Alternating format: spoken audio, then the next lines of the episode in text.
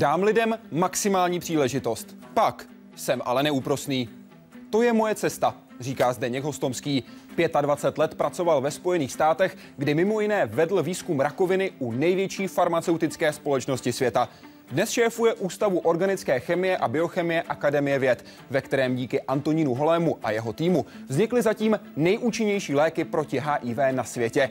Jak se hledají nová léčiva? Kdo a co je potřeba pro správný vývoj a jejich následné využití? A co se Zdeněk Hostomský naučil za oceánem a úspěšně používá i u nás? Ptejte se ho a vítejte ve světě vědy a otázek současné společnosti. Začíná Hyde Park civilizace.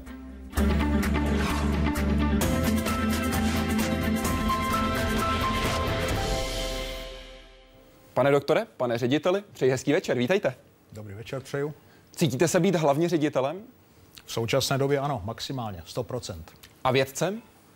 Vědcem spouzdálí. Nebudu předstírat, že si obleču třeba bílý pláž, vezmu si zkumavku proti oknu, zatřepu ní a budu, budu dělat aktivní vědu. Ne, já si myslím, že organizace vědy je velmi důležitá a teďka se tomu věnuju plně. Řekl byste, že úspěšně? To se uvidí. To je dlouhodobá investice. Promluvíme si za několik let.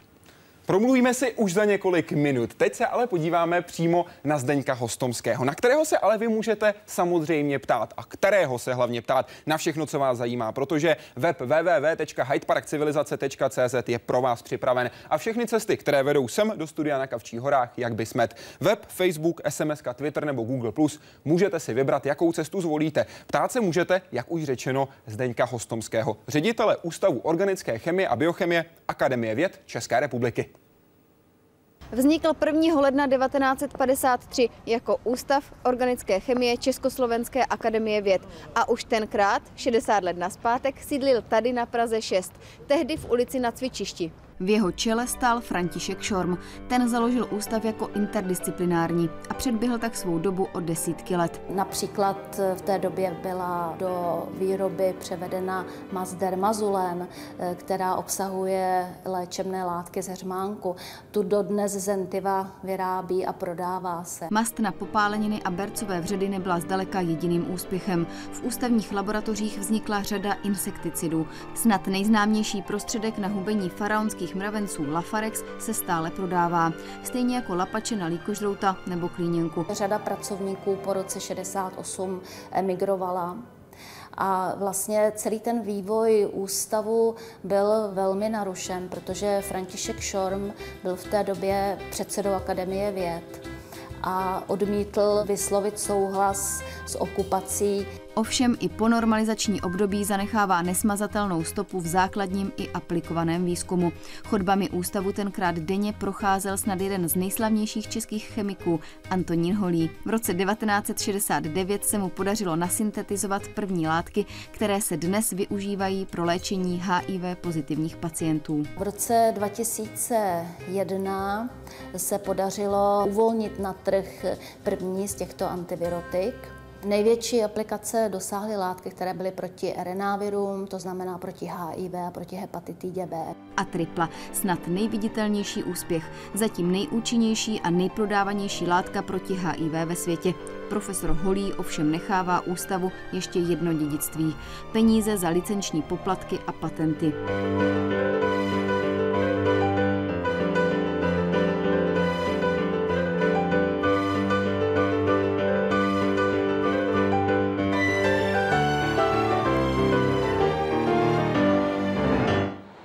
Díky nim teď ústav rekonstruuje a staví novou laboratorní budovu. Zdeněk Hostomský mezi tím věnoval 25 let vědě v Kalifornii. Z bývalého Československa emigroval v roce 1987. On dokonce odešel takovým trošku dobrodružným způsobem a já jsem už pochyboval, že ho třeba někdy uvidím, ale o tom, že tam uspěje, jsem nepochyboval ani v nejmenším, zejména ve Spojených státech. Nejprve jej pohltil zájem o virové enzymy HIV a problematiku DNA. Na konci své americké korporátní životní etapy dokonce vedl výzkum rakoviny přední farmaceutické společnosti Pfizer a pak ho konečně zlákala rodná vlast. Historie Ústavu organické chemie a biochemie a životopis Zdeňka Hostomského začali psát společný příběh 1. června 2012. My jsme ho chtěli eh, do ředitelského místa nově vznikající panevropské struktury Biocev, ale mezi tím on byl eh, velmi přemlouván, pokud já vím, vědeckými pracovníky Ústavu organické chemie a biochemie, aby se tam zúčastnil konkurzu na ředitelské místo. On se zúčastnil a byl vybrán. Takže mě to teda, abych řekl pravdu, trošku i překvapilo, ale myslím si, že ústav si vybral dobře. Ústav si vybral dobře? Vy byste řekl, že vy jste si také vybral dobře? Zatím to musím plně potvrdit. Nevím, co udělal ústav, ale já myslím si, že ano. Ústav si vybral vás, vy jste si vybral ústav. Já myslím, že tento ústav je jedinečným místem tady, jak jsem to poznal v Česku, který spojuje úplně to ideální, co může být, to, to pomezí biochemie, biologie a chemie. A jsem pevně přesvědčen, že z toho se dá něco udělat. Uvidíme, co se dá dělat v dalších oblastech, na kterých právě i vědci v ústavu pracují. Pane doktore, které nemoci neumíme vyléčit? A na kolik z nich si myslíte, že jsme blízko léku, který zabere? No v tom farmaceutickém výzkumu je to vždycky dáno eh, možností použít biologický model, který může předpovědět, jak to bude fungovat, jak to léčivo nebo, nebo sloučina bude fungovat v tom skutečném stavu nemoci. A takže bohužel třeba virové nemoci, ty se, ty se léčí relativně snadno, protože jsou modelové systémy v tkáňových kulturách anebo, nebo dokonce i v, v živočišných modelech, kde se přesně ta látka, která se i zkouší, a která je aktivní, tak ta potom je aktivní i, i třeba u lidských pacientů. A jsou samozřejmě nemoci, kde je to nesmírně složité, komplikované nemoci stáří, například Alzheimerova nemoc, kde žádné eh, živočišné modely v podstatě nejsou a je to dlouhodobý proces mnoho let, čili já, já mám určitý skeptický pohled na to, že v dohledné době skutečně budeme léky tohoto typu mít.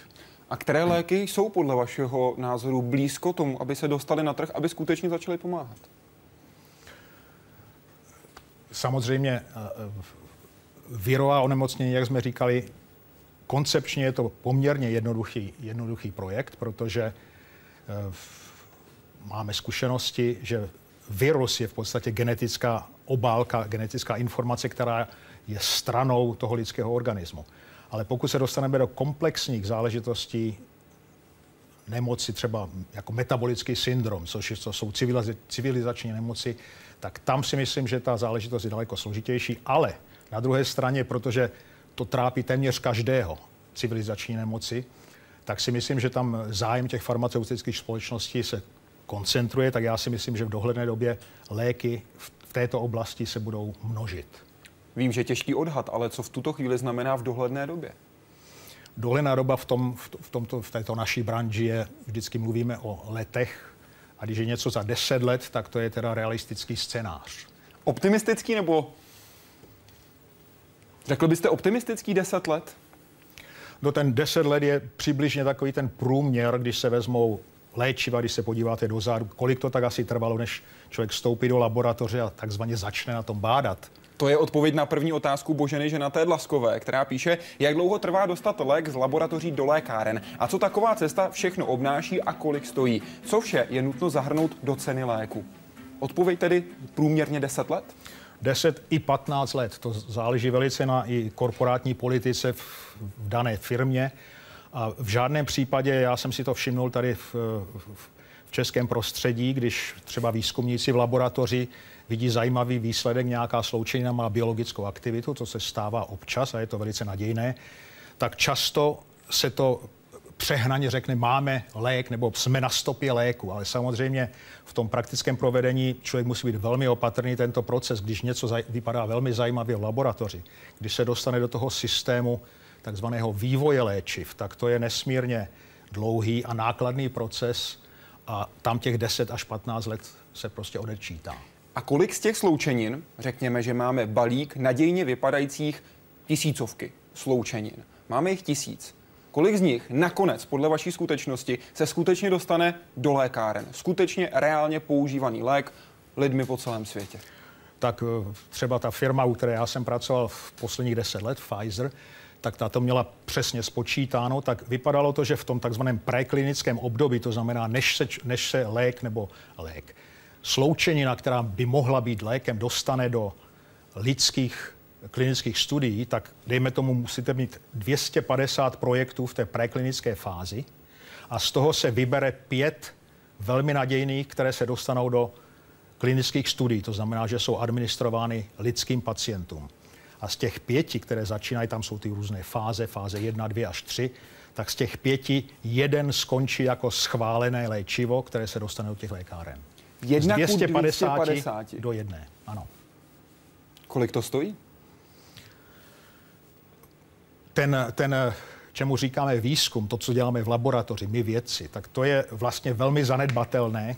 Naše platy, ty chemikálie, které jsou nějaké tkáňové kultury, i živočišné modely. Ale jakmile se to dostane do těch lidských pacientů se všemi těmi výrobními procesy, tak tam ta cena, já to mám v dolarech, to trvá, to, to, to, to stojí v podstatě miliardu dolarů. Teďka je, ta cena se zvýšila, jednu miliardu 300 milionů a je to nesmírně a stále dražší proces, protože ty, ty administrativní požadavky na to, aby to léčivo bylo bezpečné, aby nikoho nezahubilo a, a, a aby tam byla ta efektivita, jsou stále se zpřísňující, to znamená, že stále se musí používat více a více pacientů, více a více lékařů a celá ta infrastruktura, to je nesmírně náročné. A pak ten lék, když nakonec skončí v té lékárně a ta farmaceutická firma si teda nastaví ruku, tak nám zaplaťte zpátky všechny ty výlohy, tak veřejnost je často zděšena, a řekne, no tak to snad, ne, to snad nemyslíte vážně. Kolik vás stojí výroba té jedné pilulky? Ale samozřejmě nikdo, ne, nikdo eh, nevidí v tom tu cenu, kterou, kterou stal ten 10 až 15 trvající vývoj. V přepočtu to vycházelo na nějaký zhruba 20 až 26 miliard korun. To tak může být, ano. Započítáváte do té ceny i ty neúspěšné náklady, které byly vynaloženy na ty neúspěšné sloučeniny? To je, to je taky jako správná kalkulace zase. Pamatuju si, že i když se to léčivo dostane do prodeje a pomáhá pacientům, ještě není zaručeno, že se bude prodávat tak úspěšně, aby navrátilo ty, ty výsledky nebo ty, ty investice, které se do toho vložily v rámci toho vývoje. A ta kalkulace, kterou já si nějak vybavuju, byla, že když se prodává 10 léků, jenom první tři jsou tak úspěšné, že mají tu návratnost finanční a ty vlastně platí nejenom za ty neúspěšné pokusy, které prostě selhaly, anebo se to, ten, ten vývoj se zastavil, ale i za ty, které se prodávají, ale neprodávají si tak dobře.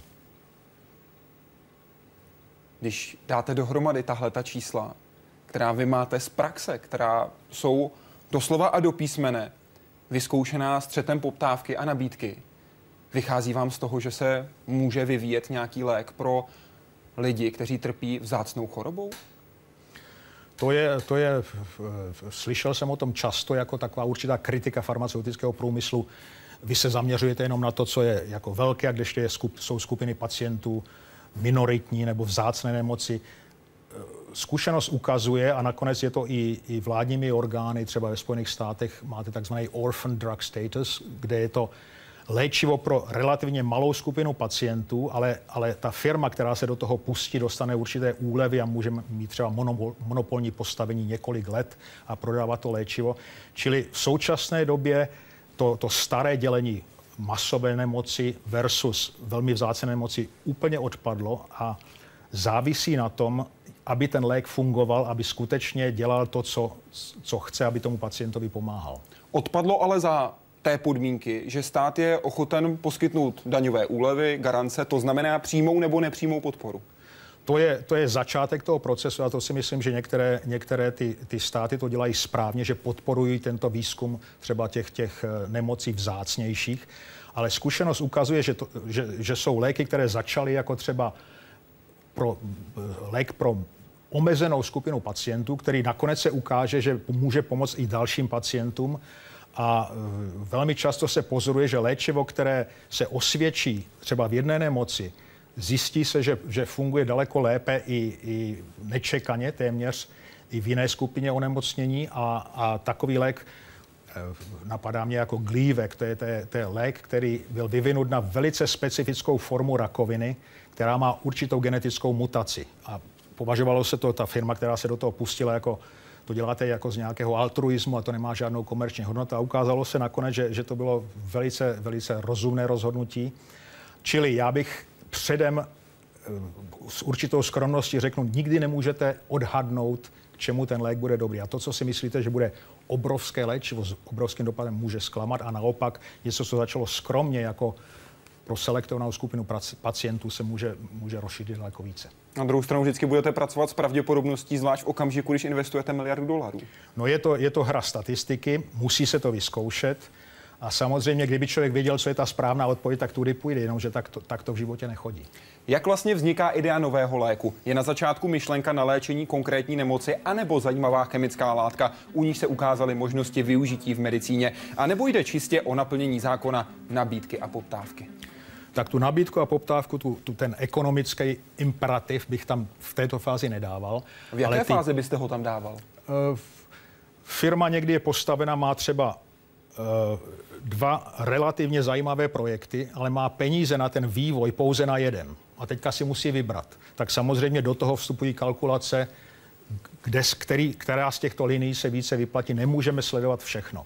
Ale když ta otázka zněla, jak vlastně vzniká idea, tak to si myslím, že obě tyto, tyto cesty jsou, znám příklady na obě, to znamená, že, že člověk si řekne nemoc, rád bych to vyléčil, mám třeba rodinného příslušníka, který touto nemocí trpí, má tu motivaci. Na druhé straně jsou velice zajímavé chemické látky, často jsou to schválená léčiva, která už prošla třeba celým tím velice komplikovaným procesem klinických studií, jsou dobře tolerovány, nemají, nemají nežádoucí účinky a když se podaří objevit pro, nějaké, pro, pro nějaký takovýto lék třeba novou indikaci, tak to samozřejmě ta, ta kvalita té sloučení k tomu vede. Stává se ještě v té moderní medicíně, v moderní chemii, v moderní biochemii, to, co se povedlo Siru Flemingovi, čistě náhodou, získat opravdu velmi účinnou látku? No ta náhoda samozřejmě hraje obrovskou úlohu, na to je termín serendipity ale eh, s hrdostí můžu říct, že samozřejmě v tom průmyslovém podání ta náhoda se kontroluje a svým způsobem reguluje. Takže tam jsou, tam jsou určité procesy. Například neví se, která sloučenina bude mít v dané biologické esi tu, tu žádoucí roli, nebo třeba inhibovat nějaký enzym jako příklad. Tak se často testují desetitisíce až statisíce sloučenin, to je, to je roboticky zpracováno, to jsou, to jsou automatizované procesy. Neví se předem, která z nich bude ta šťastná, která udělá ten takzvaný hit. Ale celý ten proces, tomu, říká se tomu učeně High Throughput Screening nebo HTS, to jsou, to jsou velké, velké kampaně v těch firmách a často úplně nečekaně sloučenina, o které byste vůbec netušil, že něco takového může udělat, v té eseji zazvoní a to od, ode, v podstatě otevře cestu k, k dalšímu rozvoji tohoto léčiva. Web využila Jitka Šťastná a ptá se, jaký je váš názor na homeopatii, přírodní léčiva a alternativní léčbu? Je moderní farmacie skutečně jen biznis mocných na nemocných, jak tvrdí alternativci? A bylo by vůbec reálné utajit před světem opravdu účinné přírodní látky, například léčbu na rakovinu? No, jsem rád, že se tady zmínilo ty přírodní látky, protože zkušenost zase ukázala, jak se rozvíjela chemie, tak eh, dostal se do, do popředí zájmu farmaceutických firm eh, obor tzv. kombinatoriální chemie. To znamená, že byla možnost systematicky vytvářet nové struktury, které ještě na světě vůbec neexistovaly. A naděje byla, že tyto ukáží třeba nějaké zvláštní účinky na lidské nemoci. Po této kampani ukázalo se, že ten, ten eh, těch hitů, o kterých jsem se zmínil předtím, je vlastně relativně málo.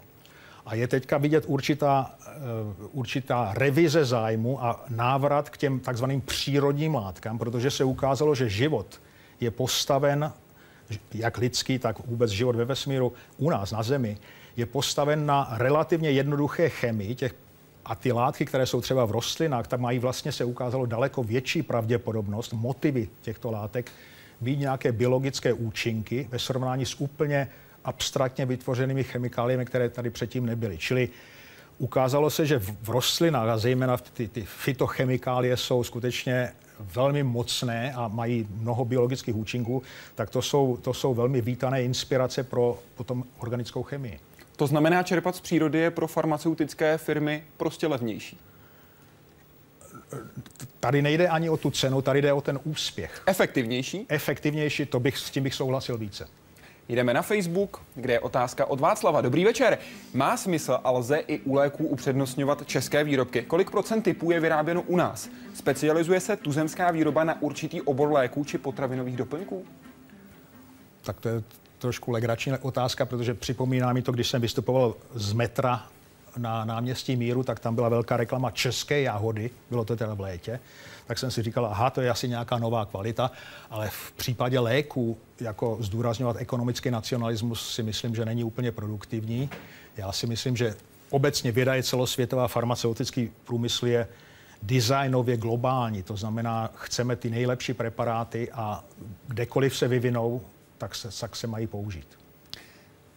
Byla by vůbec tady kapacita na to vyvinout nějaký skutečně převratný lék v České republice bez zahraničního kapitálu? Miliarda dolarů? Kdo by to tady byl schopen zainvestovat?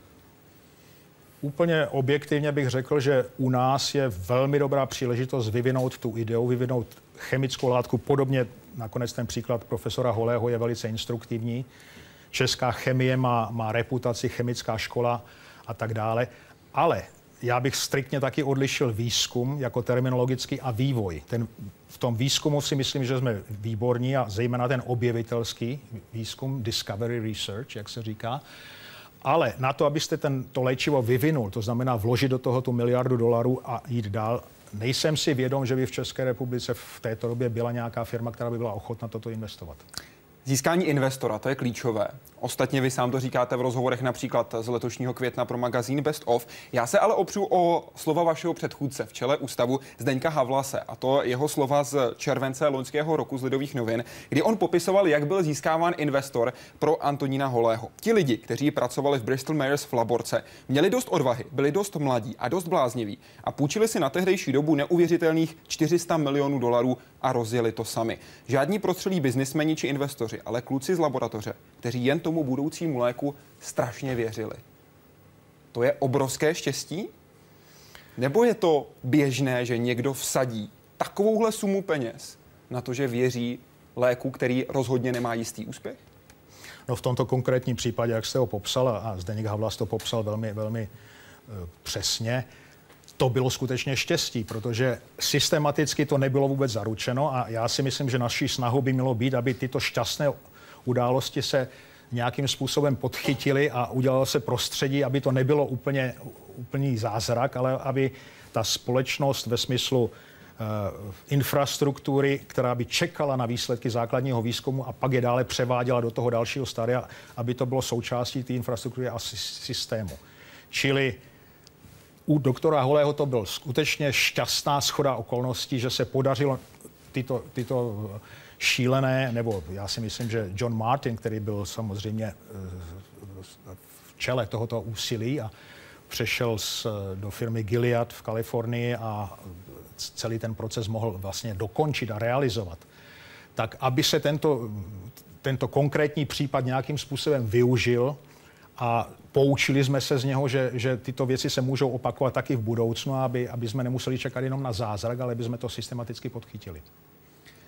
Vy jste v loňském roce, konkrétně v listopadu, poskytl rozhovor týdeníku Ekonom, ve kterém jste mimo jiné řekl, říkat si, že máme fantastické vědce, kteří vždycky na něco přijdou, je hezké. Ale pokud nebude zároveň někdo, kdo, bude, kdo by byl ochoten investovat peníze do vývoje, tak sice budeme mít zajímavé sloučeniny, které skvěle fungují třeba na myších, ale nebudou z toho léky. Umí Češi zajistit peníze pro svůj výzkum? Zase vracím se k tomu rozdělení. Pro výzkum ano. A pro vývoj? Ale výzkum, ale pro vývoj, tam je ta, to je ta obrovská otázka. Já si myslím, že eh, ani není úplně rozumné, ani to není úplně realistické očekávat, že česká společnost, tady je takový ten ekonomický nacionalismus, s kterým já pořád nejsem úplně, eh, s kterým nejsem úplně jako doma. Ale pokud by se ten český výzkum dokázal realizovat v několika balíčcích, duševního vlastnictví, které jsou krásně definované, patentově ochráněné a které se můžou nabídnout celosvětové obci investorů, já si myslím, že pro pacienty je celkem jedno, jestli ten lék se vyvine v Česku, nebo ve Spojených státech, nebo ve Švýcarsku. Jde o to, aby, aby ta česká věda produkovala tyto balíčky, tyto balíčky intelektuální eh, nebo duševního vlastnictví, tak, které mají komerční hodnotu. A to je potenciální produkt toho českého výzkumu, který může být nesmírně užitečný. Ale zatím to tady není úplně stoprocentní. V této branži téměř nic není stoprocentní. Dobře, předefinuji tu otázku. Zatím byste řekl, že má ještě česká věda v tom, aby dokázala svůj výzkum na vývoj prodat velké mezery.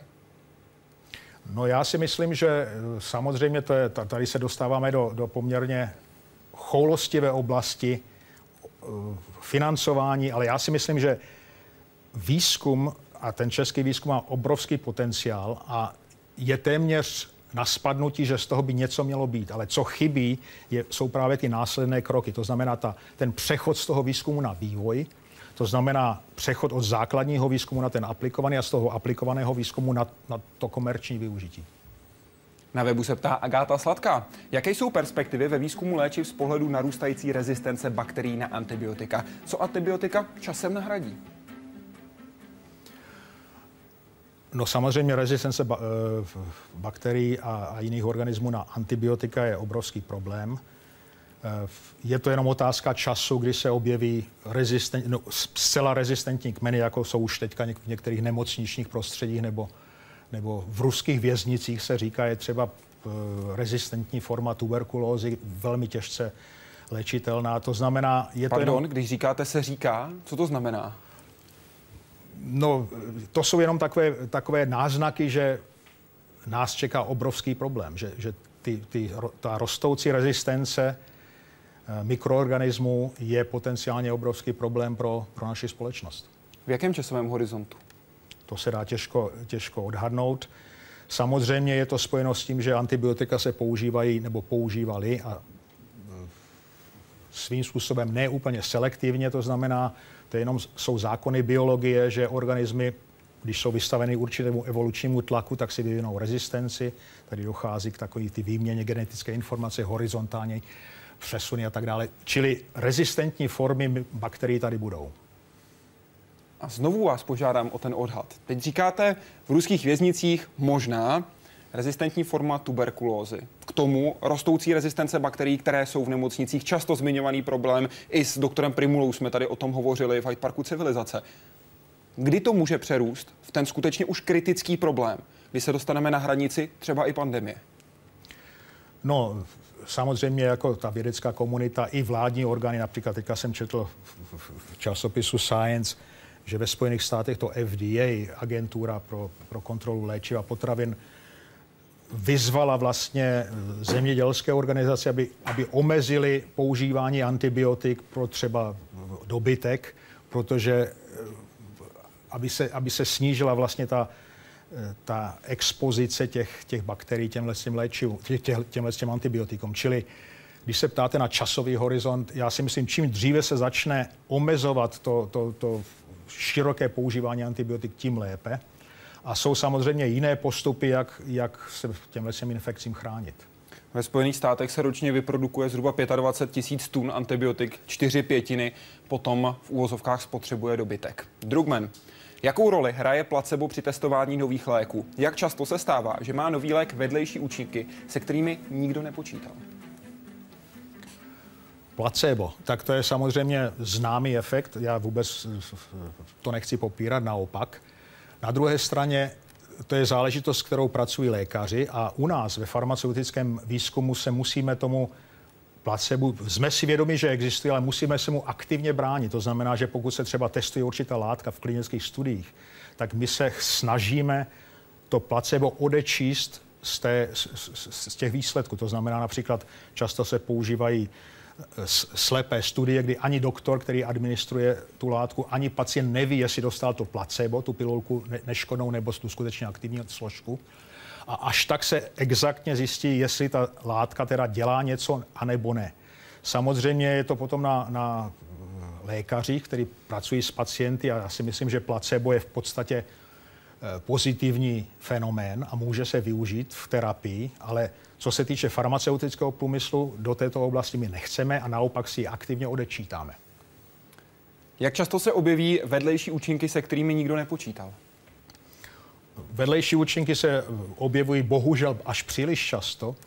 Někdy se samozřejmě ty vedlejší účinky často jsou eh, velmi, velmi negativní a, a v podstatě zakončí výzkum nebo vývoj toho léku. Někdy se ovšem nečekaně objeví vedlejší účinky, které jsou, to, které jsou vítané a, a svým způsobem dokonce nastaví cestu k tomu, aby se vyvinul úplně nový lék, s kterým se předem nepočítalo. To je předpokládám ale minimum případů. Tam asi častěji se objeví spíš ty nežádoucí. Jak často se podle vaší zkušenosti stane, že je už třeba i v té poslední fázi lék, o kterém uvažujete jako o potenciálně skutečně masově využívaném léku, u kterého si říkáte, ano, je tady, řekněme, 5-6 těchto vedlejších účinků, které jsou negativní a najednou se objeví sedmý, osmý? No, protože jsem pracoval pro firmu Pfizer, samozřejmě, tak dělal se výzkum jedné látky, která se používala při pulmonární hypertenzi jako zvýšeného tlaku v plicní oblasti.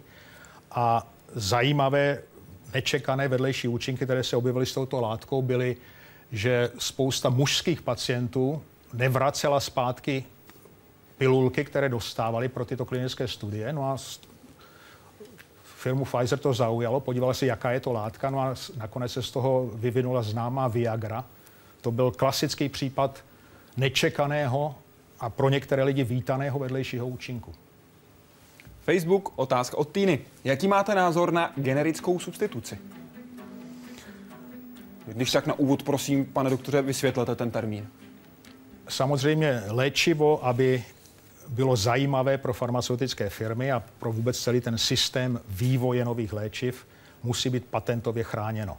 A ten patent je dán na dobu v podstatě ve většině případů 20 let.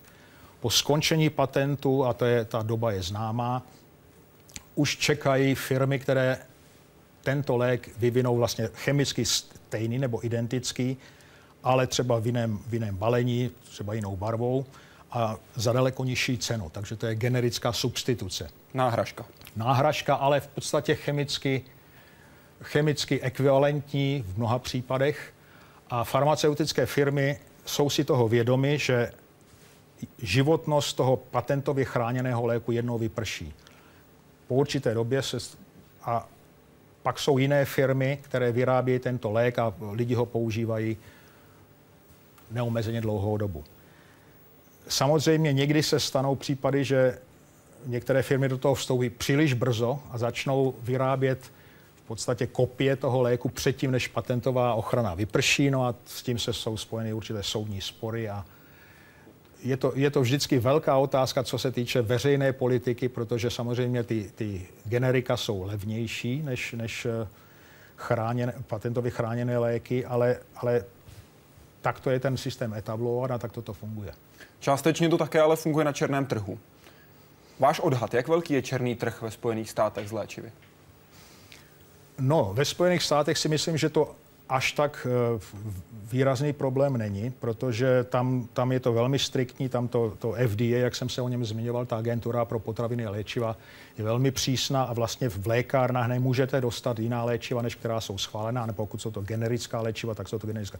Ale problémy jsou velmi významné potom v zemích, Promiňte, že ve Spojených státech nedostanu něco, co není na černém trhu v lékárně, to očekávám. Já teď myslím ten černý trh, který se nedostane na lékárny. To, že se k léku dostane někdo skutečně na černém trhu, ne v lékárně. To, co se stalo třeba v vaší společnosti u léku Truvada, kdy se léky, které se měly dostat na africký kontinent, se najednou objevily na černém trhu ve Spojených státech. Tak vidíte, tak byste se zmínil, to, to, je, to je s firmou Gilead Sciences, to je nakonec velice poučná, poučná historka, nevím, jestli máte čas se tomu věnovat, o tom, že, že samozřejmě jsou vznešené úmysly na jedné straně, ale pak jsou ekonomické reality a, čo, a vlastně by bylo dobré si je e, svým způsobem uvědomit. Firma Gilead a pod tlakem samozřejmě si uvědomili, že dobře mají velmi účinné preparáty pro léčení infekce virem HIV. To znamená ve vyspělých zemích, které si to v úvozovkách mohou dovolit, tento, tento problém infekce HIV je svým způsobem kontrolován, nechci říct vyřešen, ale je to, je to lékařský, lékařský pod kontrolou. V zemích třetího světa, v Africe, kde je těch pacientů daleko více, tam ty, tam ty léky jsou tak drahé, že si je nikdo nemůže dovolit. Firmy řekly dobře, my jim tam dodáme léky, aby se to mohlo používat, ale samozřejmě jak ekonomický a, a, a, a lidský faktor v těchto věcech hraje roli. Okamžitě se našli překupníci, které to, co bylo určeno pro africké pacienty, svým způsobem přeorientovali zpátky na americký trh a tam to prodávali se slevou a tak dále. Čili firma Gilead to nakonec řešila tím, že dala licenci k výrobě generických, to znamená chemicky identických, ale v jiném balení a tak dále, léků. A ty potom dodávali na ten, na ten africký trh s tím, že už ta možnost, aby se, aby se zpátky re, reexportovali do Spojených států, odpadla. Teď vás ještě jednou poprosím o ten odhad. OECD odhaduje, že v roce 2011 se na celém světě utratilo v těchto zemích, tedy zemích OECD, eh, za léky celkem 800 miliard dolarů. To je v přepočtu zhruba 16 bilionů korun pro představu zhruba 13 českých státních rozpočtů. Tohle je číslo toho známého trhu. Jak velké číslo je podle vás toho trhu černého? Abych, abych pravdu řekl, černý trh jsem neskoumal. Nevím, co to je. Já vím, že černý trh je obrovským problémem právě v zemích, jako je třeba v Ázii nebo dokonce i v Mexiku, kde to je, ten průmysl je skutečně značný, kde se vlastně pod že ty třeba pilulky jsou vytištěny stejně, jako kdyby to bylo, kdyby to bylo od rep, z firmy, která, která za tím stojí, a ve skutečnosti jsou to buď neškodné nebo často i škodlivé preparáty, čili tento černý trh je velmi škodlivý, protože lidi prostě nedostávají preparáty, které by, které by chtěli. V těch vyspělých zemích OECD, jak jste říkal, nemám představu. Jdeme na Facebook, ptá se Viktor. Prosím vás, chtěl bych se dozvědět, proč se netestují léky proti rakovině též na lidech, kteří by k tomu dali souhlas samozřejmě. Jsem přesvědčen, že by jich bylo tolik, kteří by se přihlásili, že by se lékaři museli vést pořadí. To je, to je velmi správný postřeh a musím říci, že toto přesně se děje, protože se ukazuje, že ty biologické modely rakoviny, lidské rakoviny třeba v živočišné, jsou velmi málo prediktabilní. To znamená, že nejlepší způsob, jak to zjistit, je jít přímo do pacientů, kteří jsou dobrovolně k tomu svolni. V jaké fázi se mohou zapojit pacienti a také vůbec ve kterých zemí? Protože to se asi předpokládám liší. Je to, je to paradoxní situace právě ve výzkumu rakoviny, že jsou nové léky a pacienti zejména ti, kteří, u kterých selhala běžně, běžně dostupná terapie, kterým takzvaně nic jiného nezbývá, tak si se často hlásí do těchto klinických studií a ve fázi jedna, to znamená v té, kdy se poprvé dostane nějaké výzkumné léčivo do pacienta, tak tito lidé slouží obrovsky důležitému účelu. Jde to i u nás? Ve Spojených státech je to velmi běžné, ve Velké Británii. Dokonce jsou, jsou vypsány tyto, tyto studie a vlastně se Eh, pacienti, je to takzvaná studie otevřena pro, pro nové zájemce. Teďka jsem se zrovna díval na, na, na internetu nějaká okolností sloučenina, s kterou já jsem měl co dočinění, se řeklo, tato studie je uzavřena, už žádné jiné no, nové žádosti nepřijímáme, čili o to je obrovský zájem. A jde to i u nás, v České republice? Abych pravdu řekl, já jsem tady relativně krátkou dobu, rok a půl, takže jako O tom to nevím. Možná to vím trošku podrobně, jak to je ve Velké Británii a ve Spojených státech. A teoreticky mohou se tam přihlásit i Češi? Ve většině případů je to lepší, když ten člověk je poblíž toho lékařského střediska, aby tam mohl přicházet na, na ty kontroly a, kontroly a tak dále. Karolina Turner, dobrý den. Jaký směr výzkumu je v současné době perspektivní v oblasti molekulární biologie a genetiky? No samozřejmě, to je, to je obraz, která, eh, oblast, která naprosto expanduje, ale pokud bychom se drželi naší, naší tematiky, to znamená něco, co může být užitečné třeba pro pacienty, tak skutečně obrovsky důležitá je takzvaná oblast diagnostiky, to znamená zjistit, kteří pacienti mají ty nejlepší předpoklady, aby u nich to dané léčivo zabralo. Podle vašeho názoru je to ta nejlepší možná cesta pro blízkou budoucnost? Já si myslím, že ta nevím, jak blízká, ale ta budoucnost rozhodně znamená, je to, je to, je to styl medicíny, kde, kde vlastně genetická a jiná biochemická charakterizace toho pacienta je tak dokonalá, že se mu bude moci předepsat lék, který skutečně má největší šanci, že zabere. To na míru.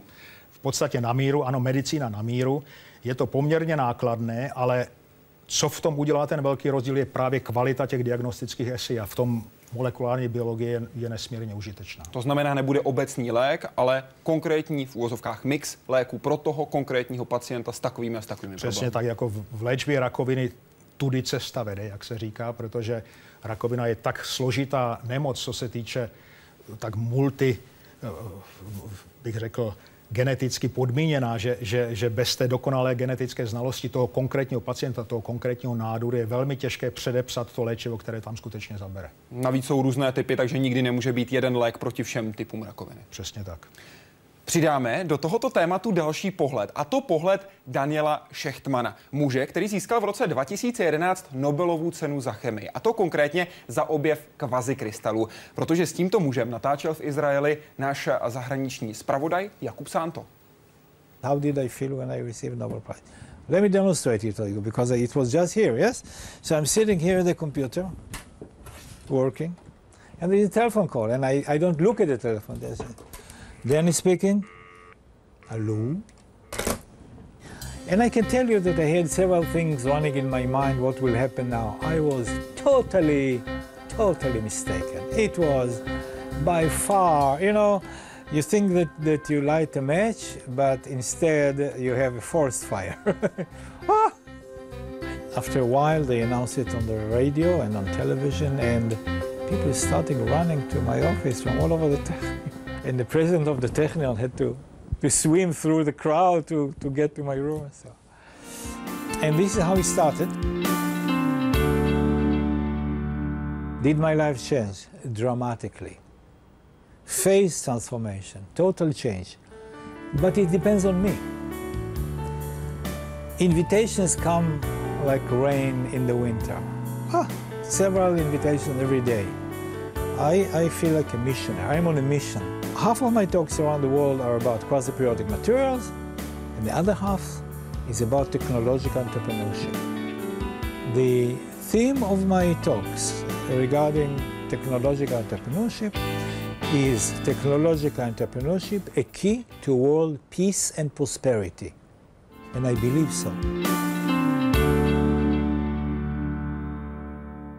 Why Israelis have been successful recently? This is probably a result of uh, education of the older generation. I am 72, and Hershko is older than I am, and Shecha is a little younger than I am. But we are all, we all belong to an older generation. Uh, this is uh, this is one reason. Another reason is that uh, we collaborate with the world. I think that Israelis have uh, certain character features uh, that help. Uh, number one, we do not bow to authority. We respect authority, but we don't bow to authority. Number two, we communicate easily. We work hard. We are hard workers, and uh, we do it with enthusiasm. These are all these all these building blocks are part of the success, I think. Um, because of the structure, they absorb infrared more so than most materials, and, and they heat up very quickly. So if you shine infrared on quasi-periodic material, they heat up very quickly. And uh, there's a French company that uses that phenomenon. There are certain quasi-periodic materials that uh, help catalysis of, uh, of chemicals. This is in addition to already existing applications such as strengthening of steel, the frying pans, of course. So the whole concept is extremely interesting. People that work with quasi-periodic materials are always excited about the work. It's so interesting. So they have these bright eyes and say, wow, I work on it, it's wonderful, and so Slova laureáta Nobelovy ceny, který mimo jiné, pane doktore, řekl, neskláníme se před autoritami. Jako odpověď na otázku, jaké jsou ty důvody izraelského úspěchu. Češi se také nesklání před autoritami? No, v historii se Češi před autoritami často skláněli více, než bylo zapotřebí, ale Eh, ten izraelský případ je nesmírně inspirativní, protože já jsem se shodou okolností zúčastnil jednoho jednodenního semináře o tom, co je, co je zatím izraelským úspěchem právě v high-tech a v biotechnologii a v těch přenosu těch konkrétních vědeckých úspěchů do praxe a to bylo nesmírně užitečné. Taky jsme měli právě s, s Danielem Šechtmanem a třemi dalšími, to znamená byli čtyři nositelé Nobelovy ceny z Izraele. My jsme zorganizovali loni takové sympózium, setkání pro, pro mladé lidi ve spolupráci s izraelskou ambasádou. Já si myslím, že Izrael, podobně jako Singapur a tyhle ty malé země, jsou obrovskou inspirací, co by se dalo právě s tím výzkumem udělat a jak by to všechno mohlo eh, se vyvíjet i v našich podmínkách. A na to se právě pojďme podívat, protože to zajímá Petra Kulíka. Jak se liší přístup státu a společnosti k vědě a vědcům v zahraničí od téhož u nás? Co musí náš stát a naše společnost v tomto dohánět a kde máme naopak náskok? Co potřebuje česká věda ze všeho nejvíc? Srovnání. No to srovnání, já si myslím, že eh, ta věda v podstatě, nebo ten vědecký výzkum, tam jsou tři důležité komponenty, a to je ten základní výzkum, ten aplikovaný výzkum a potom ta komercializace, pokud ta společnost o to stojí. Samozřejmě základní výzkum je, je, je ten, ten, ten, ten naprostý fundament, na kterém se to všechno musí odvíjet. A teď to pojďme, pane doktore, prosím vždycky tyto konkrétní bloky, oblasti, které jste vyjmenoval, srovnat Česká republika zahraničí. Kde máme, řekněme, navrh? Já si myslím, že ta, ten potenciál toho základního výzkumu je, je úžasný. Jedna Typicky oblast, chemie, jasná. chemie, to, to je úžasné. Ta druhá. druhá oblast je bohužel, a já jsem tady, jak říkám, eh, poměrně krátce, rok a půl, takže nemám úplně takový přehled, eh, ta vědecká politika třeba vládní, jak se to vlastně myslí, ale to co, to, co občas slyším, tak mně připadá trošku znepokojivé, protože tady je téměř taková, taková snaha, jako udělat takovou zkratku, že dejme tomu dobře, tak my půjdeme do toho aplikovaného výzkumu, ale proč se máme teda zdržovat s tím základním výzkumem? To je, to je spíš něco jenom tak na okolo. Investujme do toho aplikovaného výzkumu, což samozřejmě bez toho, aby ten základní výzkum byl, byl zdravý a produkoval ty, ty ideje a takové ty in, inovační zdroje, tak bez toho ten, ten aplikovaný výzkum prostě nepůjde. To znamená zaměření na základní výzkum a z toho potom vyvíjet ty aplikované, využitelné léky, technologie a podobně. Samozřejmě. Jako a třetí ten... oblast a vaše srovnání? No a ta, ta, to je úplně, úplně bych řekl nejžalostnější, protože i kdyby se náhodou podařilo vytvořit nějakou, nějakou aplikovanou sféru, která by byla zajímavá, tak zase to dotažení do té komercializace čistě v českém prostředí není. Je to samozřejmě možné jinde, ale já bych se vrátil, pokud můžu, k tomu, k tomu státu Izrael. Tam, tam naopak využili příležitost toho, že tam dostali, myslím, že to bylo v 80, konec 80. začátek 90. let, velký příliv lidí ze Sovětského svazu, kteří byli většinou vědci a inženýři. A oni jako součásti, co vlastně, jak využít tento lidský potenciál, tak vytvořili nesmírně účinný systém. Takže z, z relativně by se dalo říct zaostalé zemědělsky založené země udělali eh, inovativní centrum pro celý svět. A to bylo právě, jako, právě proto, že byli schopni vládní politikou kapitalizovat na tom, že ten základní výzkum se může přenést do toho, do toho aplikovaného výzkumu úplně přirozenou cestou a zavedli tam samozřejmě ten, ten, tu finanční motivaci pomocí toho, toho rizikového kapitálu například. To jsou, to jsou ekonomické kategorie, ale pro tu vědu nesmírně důležité. Vy jste něco podobného zavedl na vašem ústavu. Vy jste zavedl takzvané skupiny cíleného výzkumu. Jak fungují a jaký je jejich konkrétní výsledek za tu dobu, co fungují? To je zajímavé, že jste se o tom zmínil, tak je to svým způsobem taková improvizace, protože samozřejmě ten zdůrazňuji opět, ten základní výzkum je bez, toho, bez toho by to prostě nešlo, ale pokud vypadá něco nadějně, tak Měla by existovat infrastruktura, která aktivně vyhledává tyto příležitosti a dále je přesouvá do toho dalšího stádia. Pokud to není spontánně k dispozici, tak my jsme využili možnosti, že jsme udělali takzvané internal spin-offs, to znamená vnitřní ty spin-off příležitosti pro ideje, které si zaslouží to, té cílené pozornosti. A financujeme si to sami, ale zdůraznuju, je to náhražka. Měl by tady existovat kapitál, měl by tady existovat zájem z vnějšího světa, který bude tyto příležitosti dále vyhledávat a financovat. Měl by financovat také projekty pro mladé vědce. Vy konkrétně totiž říkáte v rozhovoru pro hospodářské noviny z letošního dubna, cítím jako své poslání zaměřit se na tyto mladé zapálené lidi. Jak to děláte?